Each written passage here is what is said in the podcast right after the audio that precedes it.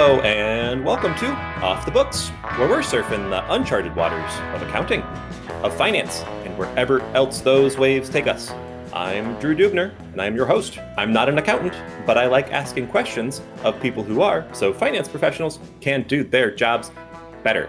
So, truth be told, this isn't a regular episode of Off the Books. If you're looking for more in depth accounting conversations, check out plenty of other episodes. We're riding a very different wave here today. As we're recording this, Halloween season is in full swing. Your former local JCPenney is now a Halloween store. The former Borders Books is also a Halloween store. Yes, it is Halloween season once again. So we thought, what better time for another entry in our eerie accountancy series? Spooky tales from real life accounting horror stories shared by listeners just like you. So, what you're about to hear is a story inspired by the dark goings on that happen far too often in offices everywhere. Many of the details have been changed to protect identities, and for good reason. You'll see what I mean. And now we present the Telltale Ghost Tick.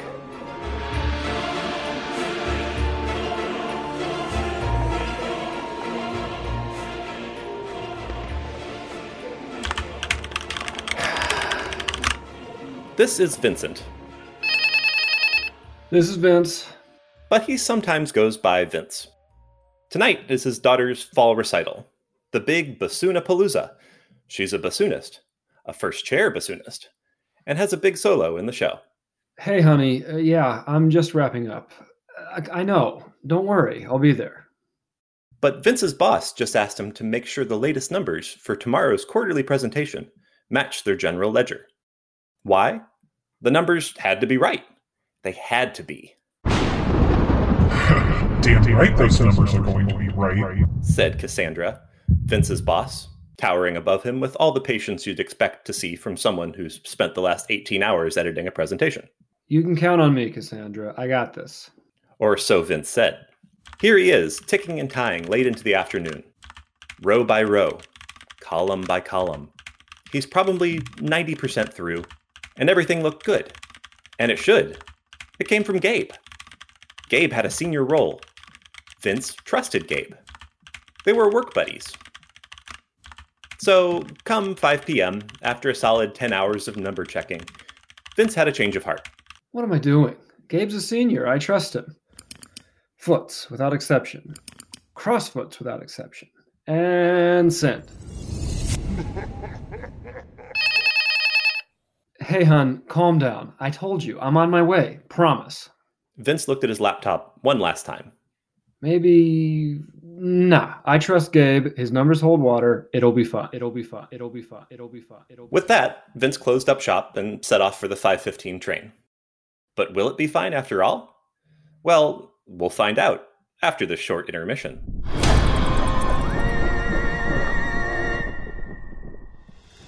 Okay, folks, I gotta admit, I'm a bit of a sweet tooth. But I can't stand raspberry cream. So, when I get a box of chocolates, I need to inspect it to know exactly what I'm getting into. Caramel filling, yes. Raspberry cream, back straight to hell where you came from. Workiva is kind of like that. They take the mystery out of things where they shouldn't be a mystery at all. They also help you trace your data back to its source, whether it's your ERP, your general ledger, or the individual contributor. It's kind of like figuring out who gave you a toothbrush for Halloween, bringing down the overall value of your candy bag, and who gave you a full size Snickers bar. One of those houses will get toilet papered. Perhaps you can guess which.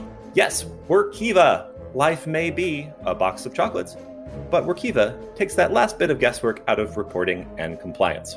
Visit workiva.com slash podcast to learn more. That's W-O-R-K-I-V-A dot com slash podcast.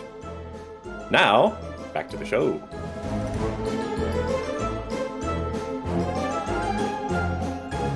Vince made it to the recital at the perfect moment.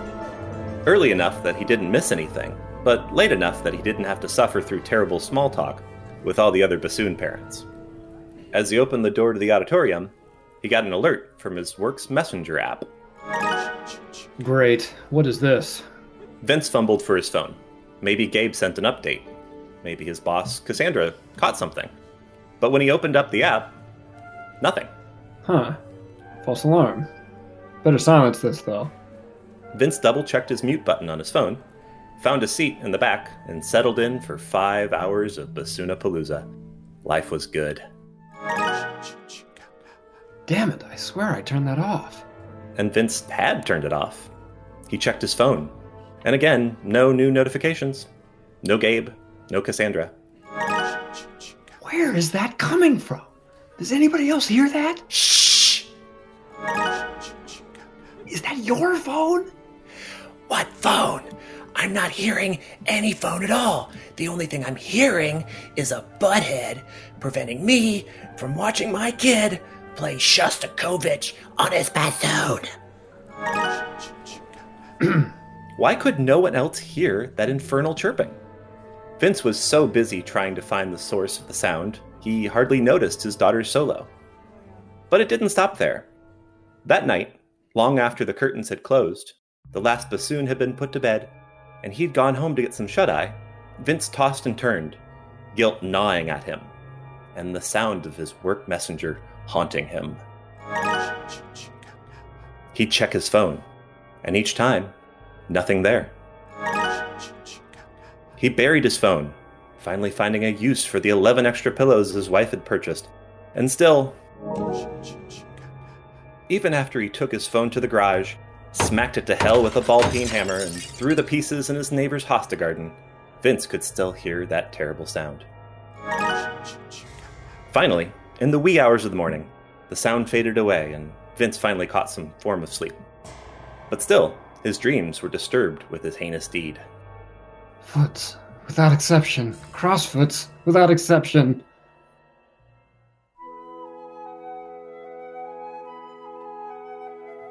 The next morning, Vince pulled into the work parking lot, his cursed phone still shattered in his neighbor's landscaping. With only a couple hours of sleep, Vince did all he could to get ready for the day. He arrived to work a few minutes early still, so he sat silent in his car and cranked some heavy metal to make his morning coffee hit that much harder. It was his boss, Cassandra. Hey, Cassandra, what's wrong? What in the actual hell? Where have you been? Why aren't you picking up the phone? We had a call with the investors this morning. There was a serious error in our financials. We looked like idiots. I trusted you to check everything. All right, it was me. I confess. I ticked too soon. I ticked too soon, but there were exceptions, Cassandra. So many exceptions. Well, you can't excuse your way out of this one.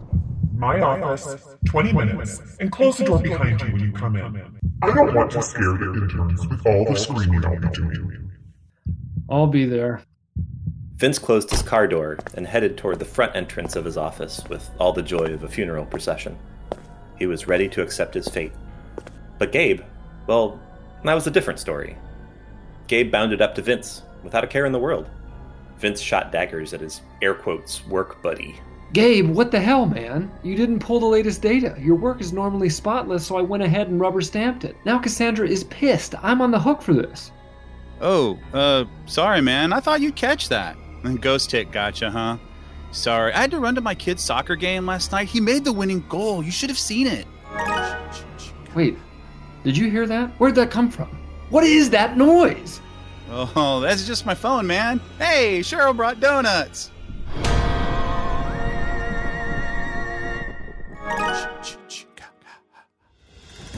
We hope you enjoyed The Telltale Ghost Tick, our latest spine chilling chapter of Eerie Accountancy. The only thing scarier than an error on an investor presentation might be a children's bassoon recital. We'll get back to our regularly scheduled programming next time around.